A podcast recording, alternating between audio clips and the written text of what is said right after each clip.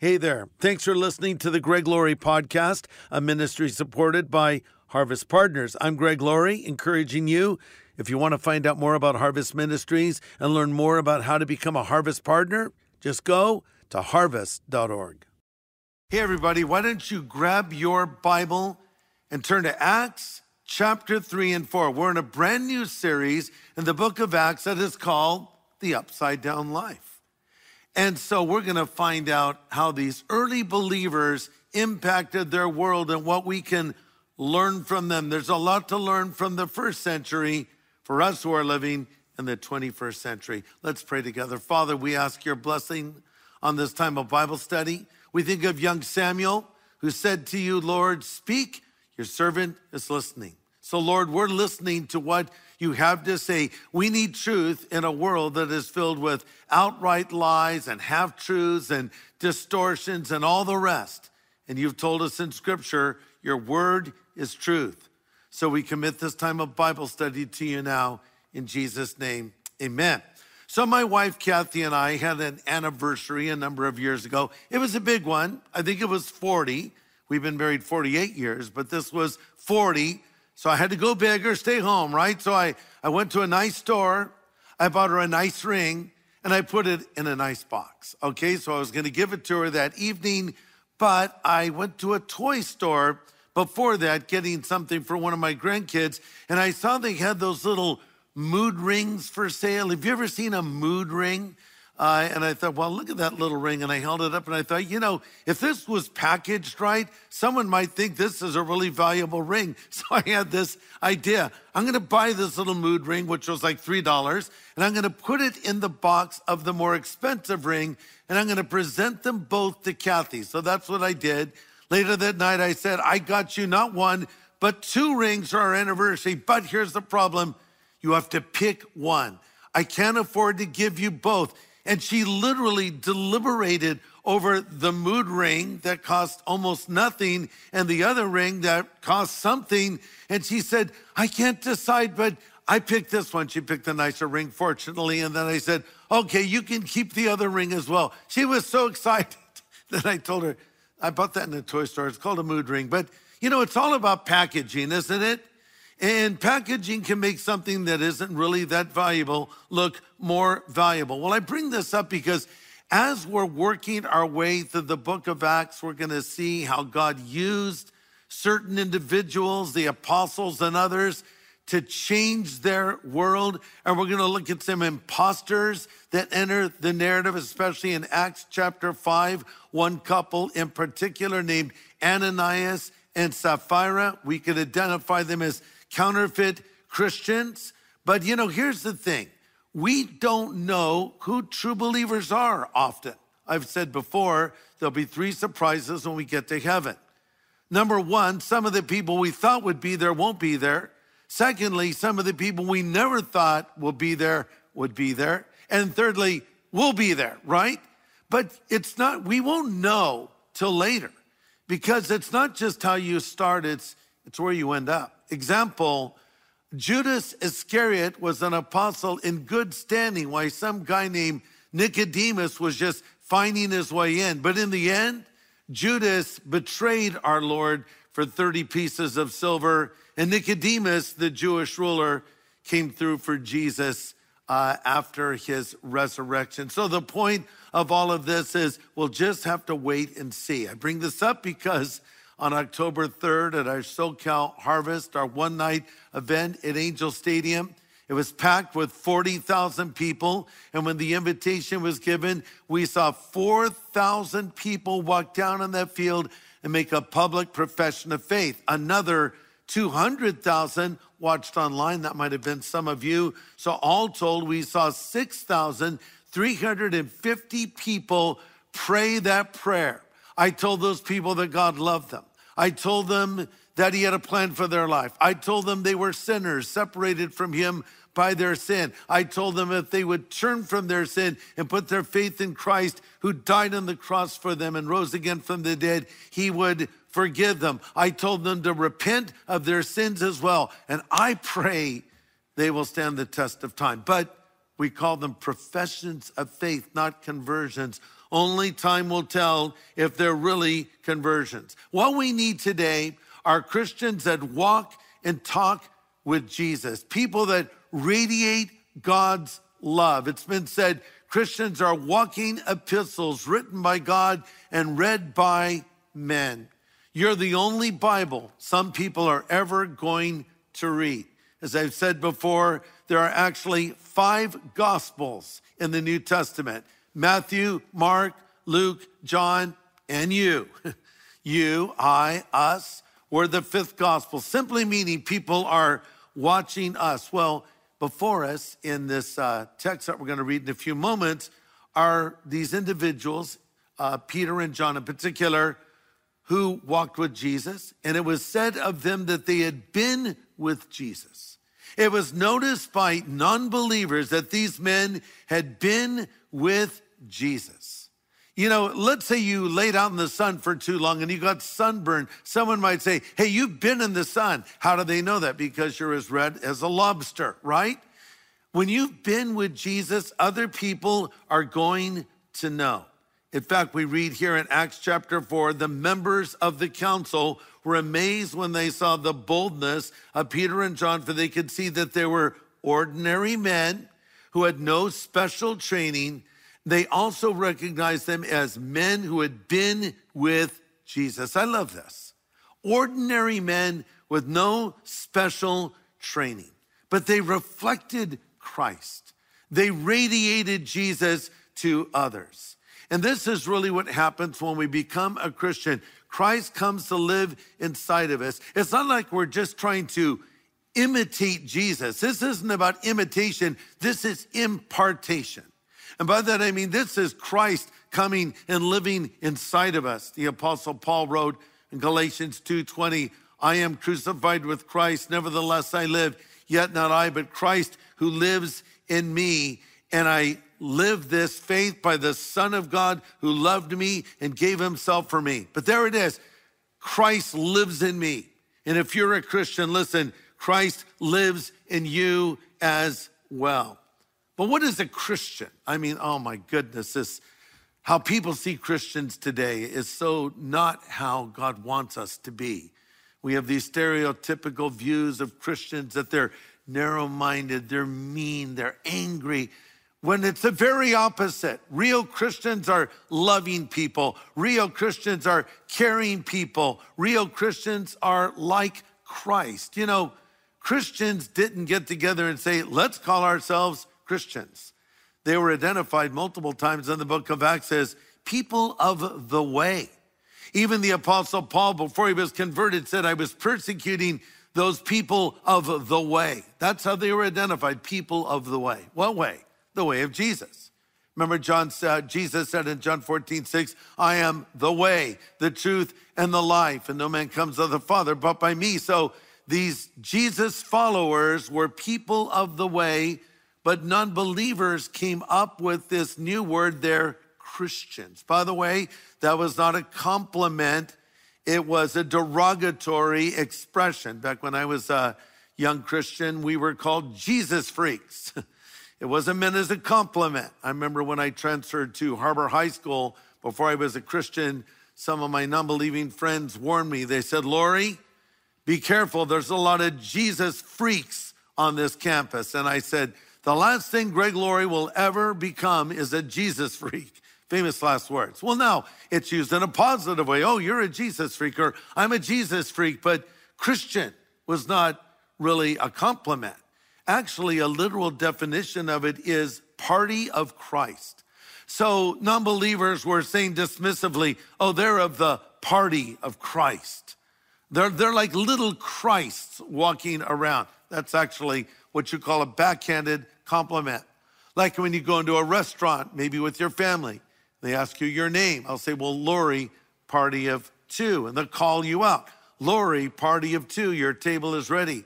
Or if you're alone and angry, they'll say, uh, bitter, party of one. But I'm proud to be part of the party of Christ. I'm, I'm proud to be called a Christian because that's really what we all are. And when you've been with Jesus, people will know. Let me ask you this Do you think people can tell you're a Christian not by what you say, but by how you live and what you do? As it has been said before, if you were arrested for being a Christian, would there be enough evidence to convict you? And by evidence, I don't mean how many Bibles you own or how many Christian bumper stickers are on your car. By the way, uh, you can overdo it with bumper stickers. I've seen some people, they have like 25 stickers on their car. That's just too many. Just take them off now. One or two do the trick. But anyway, that's not the evidence I'm talking about. I'm talking about the way you treat your family.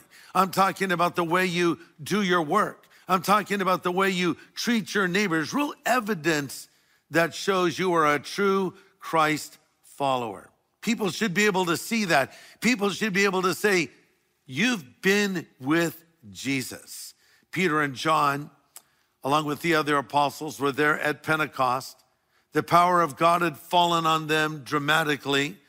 Uh, we read that there was a sound of a mighty rushing wind filling the room, and divided flames of fire rested upon each disciple as they received that supernatural power. But now Pentecost is over, and the little flames are no longer visible, but they'd been replaced with burning hearts. Their hearts burned for Christ because Jesus said in Acts 1 8, you shall receive power after the Holy Spirit has come upon you to be witnesses unto me. So as we come now to Acts chapter 3, we have the first miracle of the early church. It happened one afternoon when Peter and John were headed to the temple to pray. It was a day like any other day. We don't read that an angel said, Go to the temple, and there'll be some guy that God wants to heal today, nor do we read that there was a pillar of fire guiding them to the temple. It was just a day like any other day where they were going to pray. By the way, that's a good discipline to say, I, I pray at this time in the day, or I always start my day with study of the scripture. These are good habits. And so this is what they did a day like any other day, doing what they always did. They went to the temple to pray, but there was a great opportunity waiting for them right there. And we don't always know when those opportunities are going to open up. That is why the Bible says that we should be instant, in season, and out of season.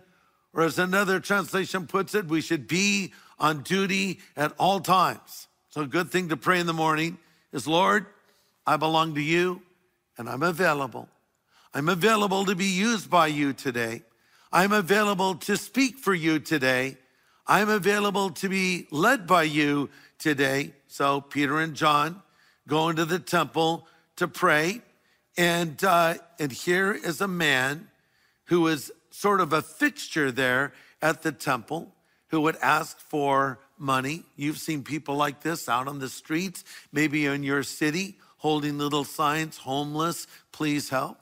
That's what this guy was like. But this man had not been able to walk. 40 years old, never had the use of his feet, and he was just waiting there. Here's something I want to point out as well. No announcement was made ahead of time and a miracle was going to happen. I bring this up because sometimes you hear about certain preachers who say they have healing ministries and miracle ministries. So come to our miracle service tonight, they'll say.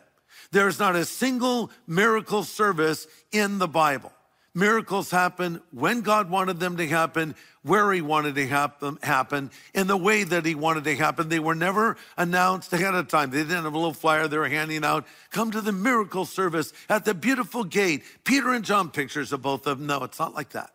They were just going about their normal business, and God stepped in, and the supernatural invaded the natural. So as they're walking by this guy, he's looking up for money. And Peter, loose paraphrase, says, Buddy, I don't have any money for you, but I have something far better. Look at me right now. And then he says, In the name of Jesus Christ of Nazareth, rise up and walk.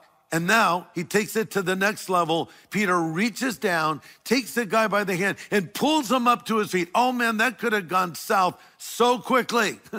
Because if that guy wasn't healed, he would have been pulled up and he would have crashed on the ground and everyone would have said, What are you doing? Who do you think you are? That was such a bold step of faith that Peter took. But the man was healed.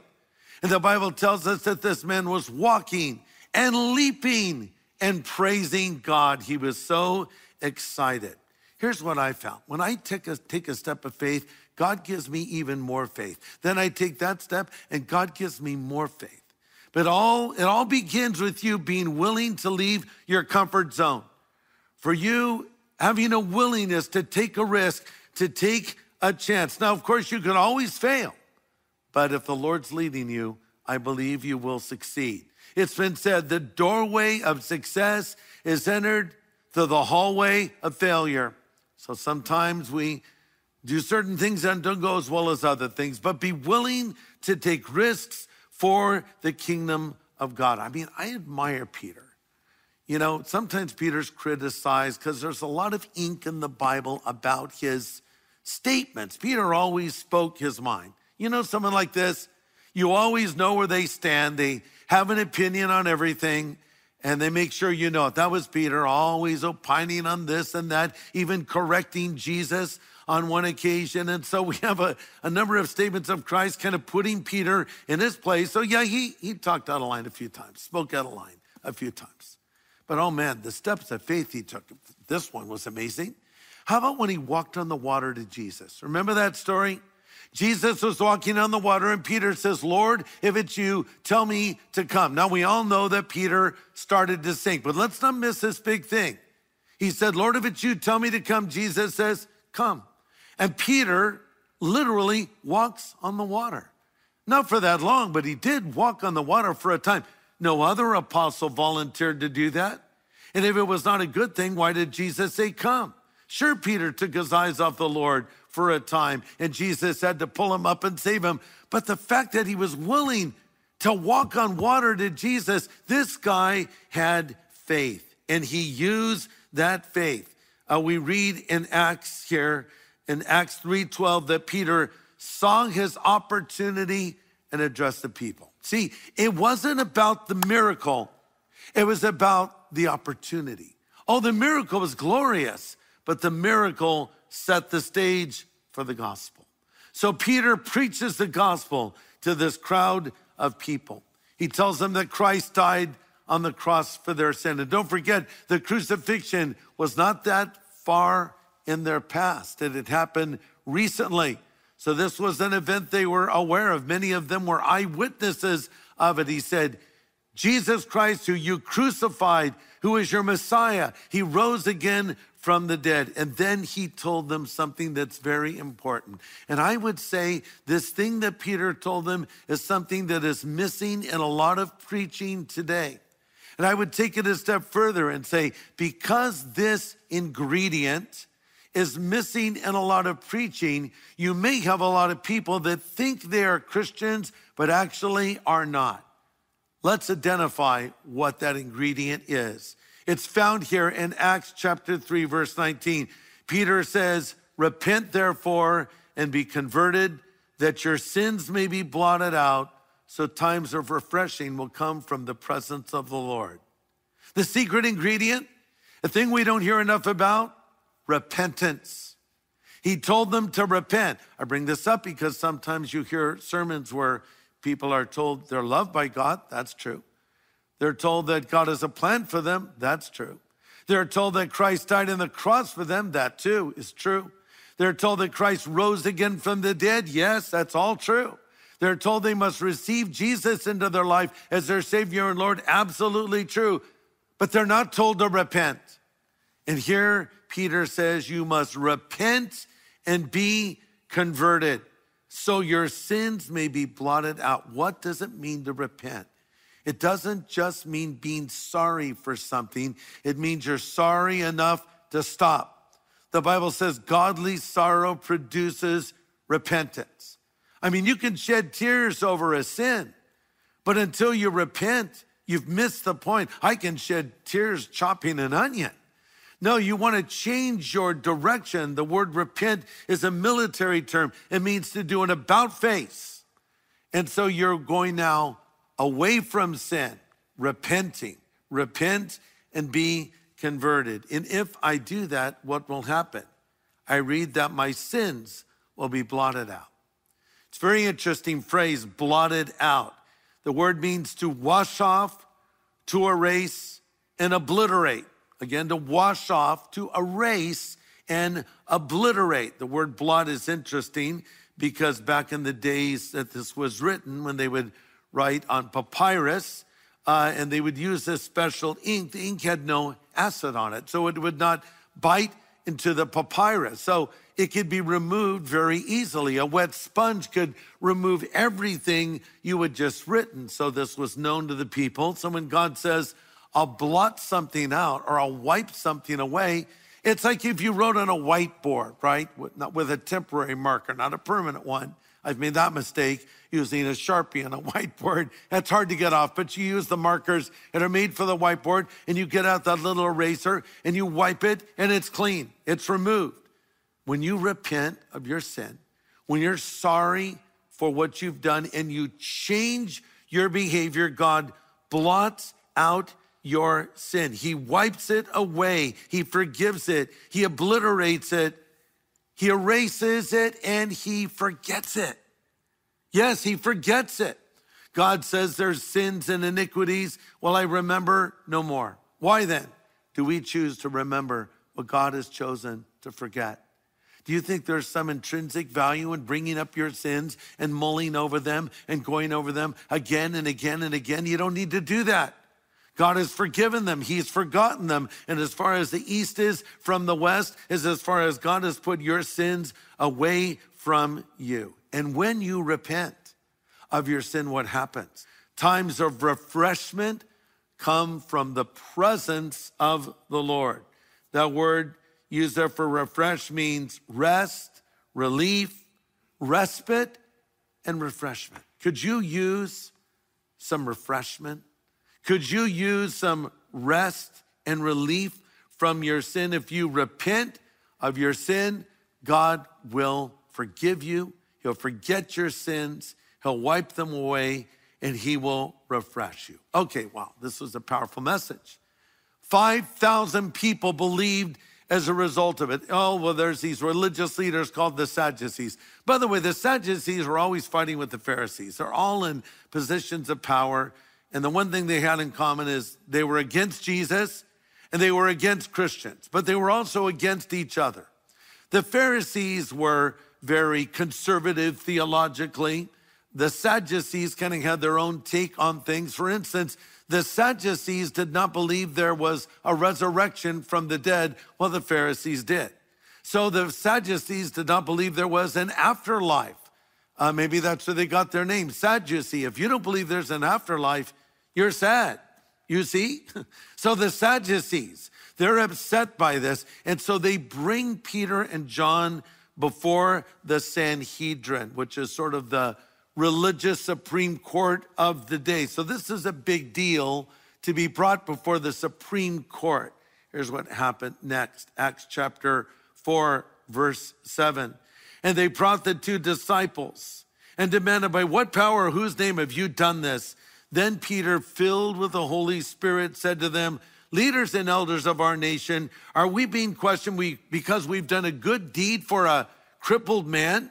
Peter asked, Do you want to know how he was healed? Let me, let me clearly state to you and all the people of Israel, he was healed in the name of and the power of Jesus Christ from Nazareth. This man you crucified, whom God has raised from the dead. For Jesus is the one referred to in the scriptures where it says, the stone that the builders rejected has now become the cornerstone, and their salvation and no one else. Peter says there is no other name in all of heaven for people to call upon to save them.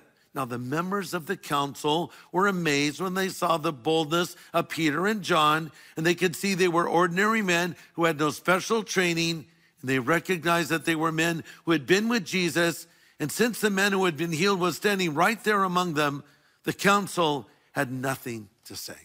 Okay, let's see if we can identify some earmarks, some ways to identify a person who has been with Jesus, a person who is walking with Jesus. If you're taking notes, here's point number one a person who has been with Jesus will boldly share their faith.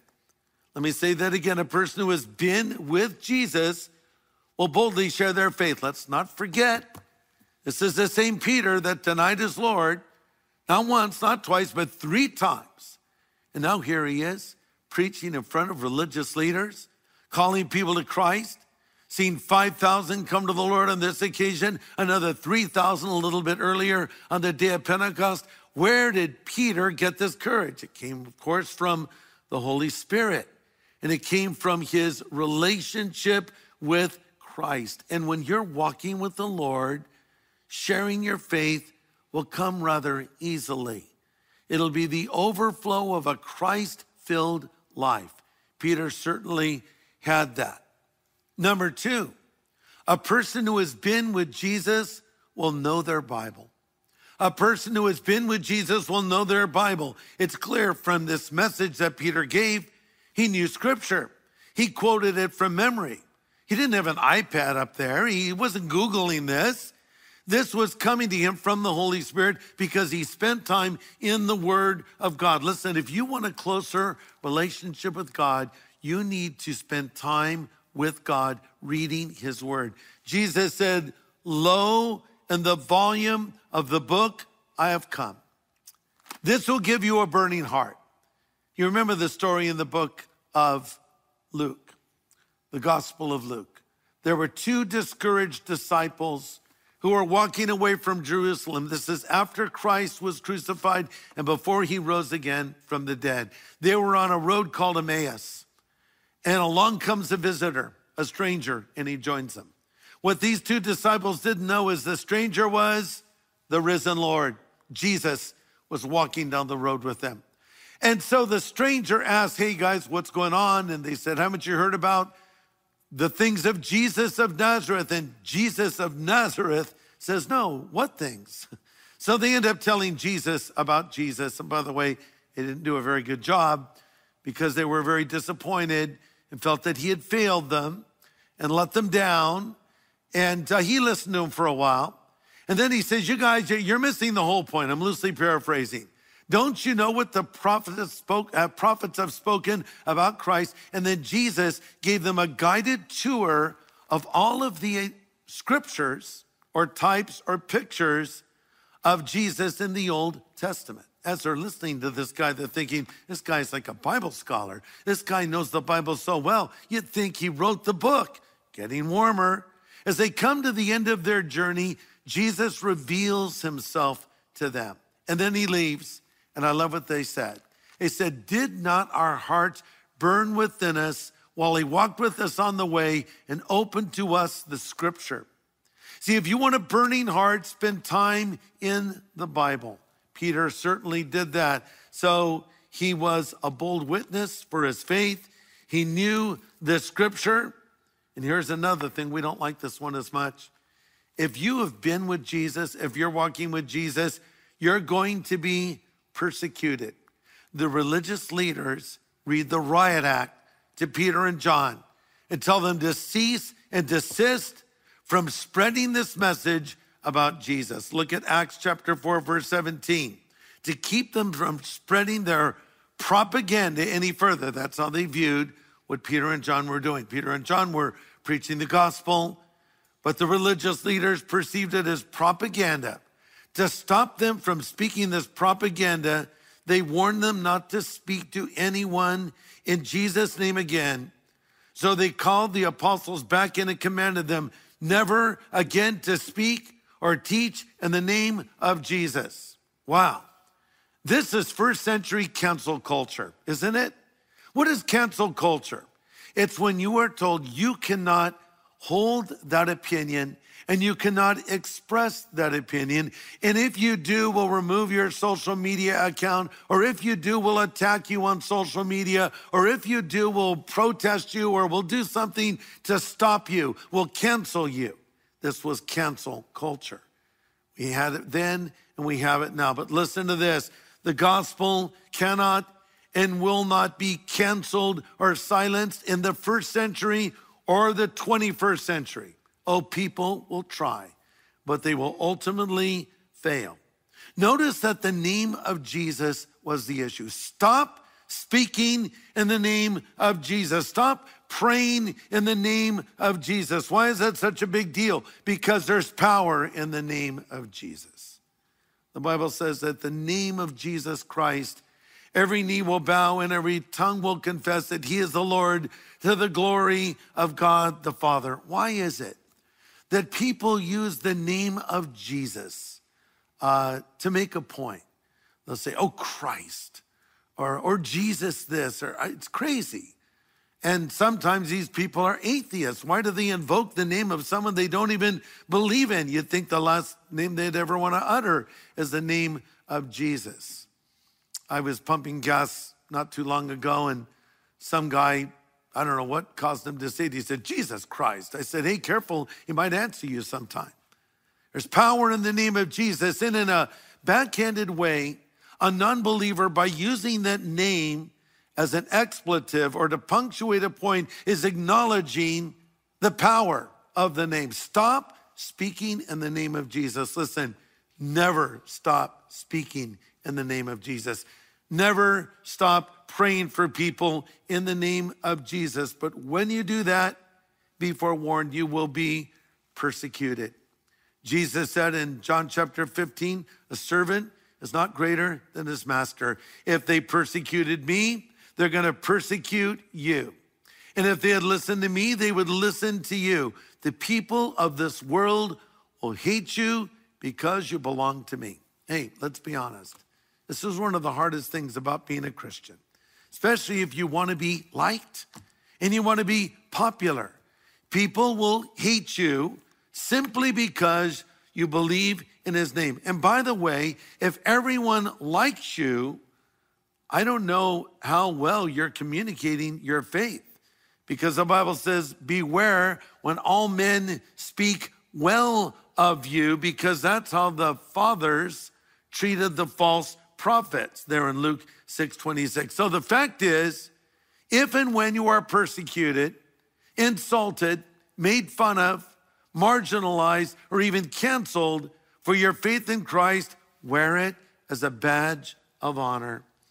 Jesus said in Matthew chapter 5, as he wraps up the Beatitudes, God blesses you when people mock you and persecute you and lie about you and say all kinds of evil things against you because you are my followers. And he says, Be happy about it. Be very glad, for a great reward awaits you in heaven. That's awesome, isn't it?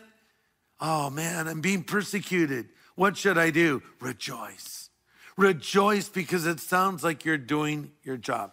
Let me just add this caveat make sure you're being persecuted for the right reason, because the Bible says we should rejoice when we're persecuted for righteousness' sake.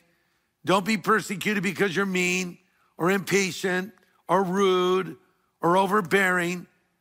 I pray that the persecution comes because you're a righteous man or woman. So let's wrap this up. Number one, a person who has been with Jesus will be bold in their witness. Number two, a person who has been with Jesus will be a student of Scripture. Thirdly, a person who has been with Jesus will be persecuted. One more point, this is the last one. A person who has been with Jesus will be a person of prayer. After Peter and John were told they could no longer speak about Jesus, they decided to get together with the other believers and have a prayer meeting. Look at your Bible again, Acts chapter 4, Verse 29, here's their prayer. Now, O Lord, hear their threats and give your servants great boldness in their preaching. Send your healing power. May miraculous signs and wonders be done through the name of your holy servant, Jesus.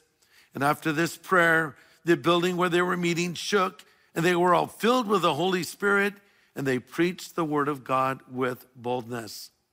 So here's just a, a closing few thoughts about this prayer. They prayed together. Hey, you know, when, when something bad has happened or something hard is happening or you have some challenge, get together with your Christian friends and pray. Don't isolate.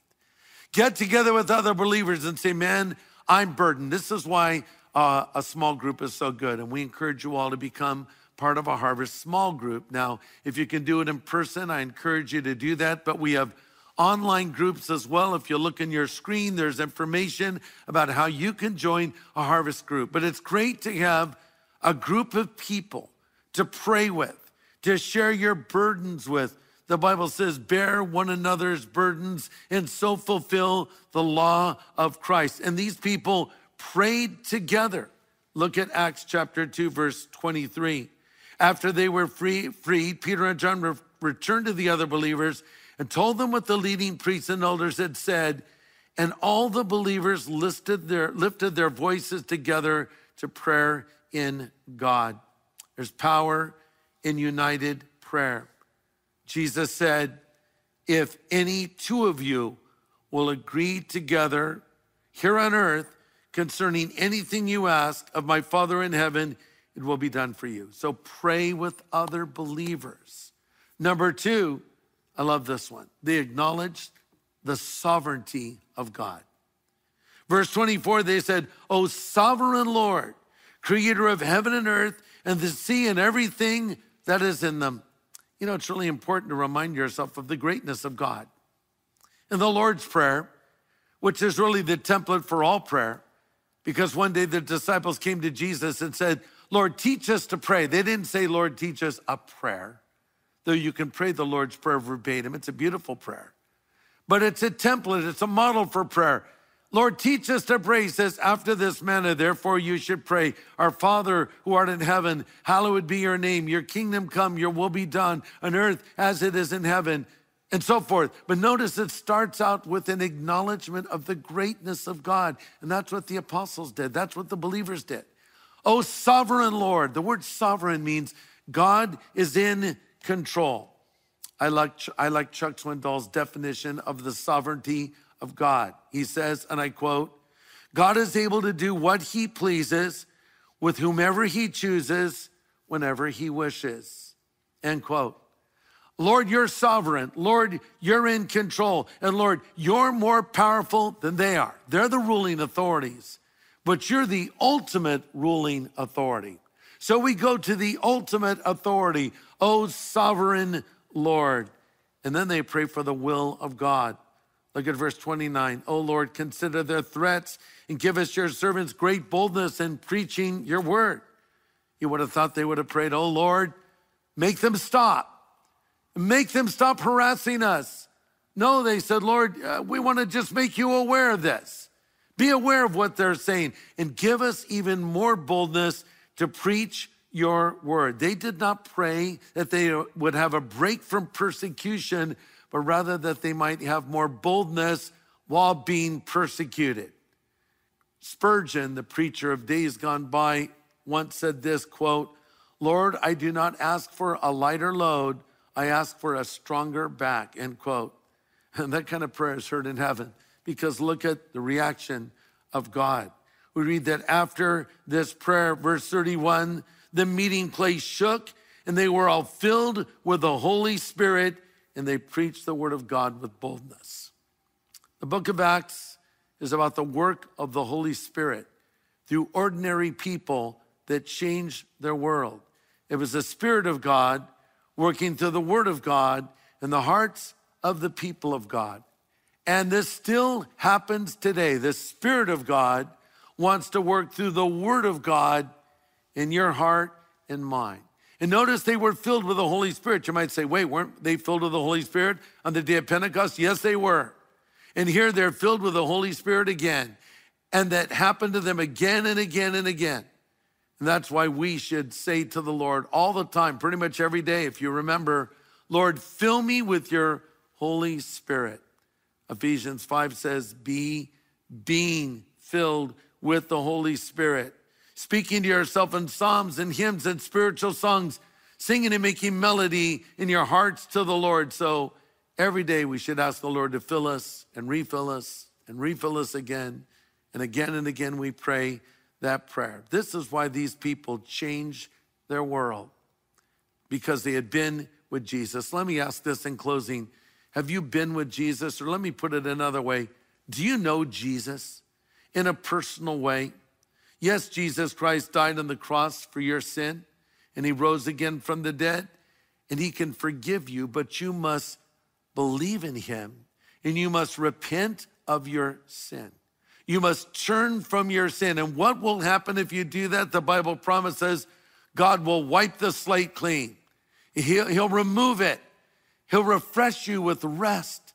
And He can do that right now. I know that I'm speaking to somebody who, who is living under the guilt and load of sin. Maybe you're facing the repercussions of some stupid things that you did. Maybe you're just feeling the, the guilt in your own heart because of the way you've treated your family or, or the things that you've said or the things that you've done, and, and you're trying to get rid of that guilt. You think maybe if you drink more, if you use drugs or party harder or whatever it is, that the guilt will go away. You, you can't make guilt go away. Guilt is a symptom of a deeper problem. See, the deeper problem is sin. Sin produces guilt. In fact, guilt means your conscience is working. I know sometimes people say guilt is bad. No, guilt can be good. Guilt can be good if it reminds you that you need God. And that guilt is there to say to you, you can't handle this on your own. Why don't you get to the root of the problem, which is your sin that is separating you from the Lord right now? And why don't you ask Him to forgive you of that sin? And then the sin will be removed and the guilt will be removed as well. Jesus Christ, the Son of God, who died on the cross and rose again from the dead, is here right now, standing at the door of your life and knocking. And he's saying, if you hear his voice and open the door, he will come in. Would you like Christ to come into your life? Would you like your sin forgiven? Would you like to know that when you die, you will go to heaven? Would you like to find the meaning and purpose of life? If so, I'm going to lead you in a simple prayer. I would ask that you would pray this prayer after me. You can pray it out loud if you like, but pray this prayer with me. And by the way, this year alone, we have seen 60,000 people pray this prayer that we know of and ask for a new believer's Bible, which I'll tell you about in a moment. So you can pray this prayer as well. So if you're ready to ask Christ to come into your life, pray this with me right now. Let's pray. Pray these words if you would, please. Lord Jesus, I know that I'm a sinner, but I know that you're the Savior who died on the cross for my sin. I'm sorry for that sin, Lord. I turn from it and I ask you to come into my life. I repent of all sin and I choose to follow you from this moment forward. In Jesus' name I pray. Amen. Hey, everybody, thanks for listening to this podcast. To learn more about Harvest Ministries, follow this show and consider supporting it. Just go to harvest.org. And to find out how to know God personally, go to harvest.org and click on Know God.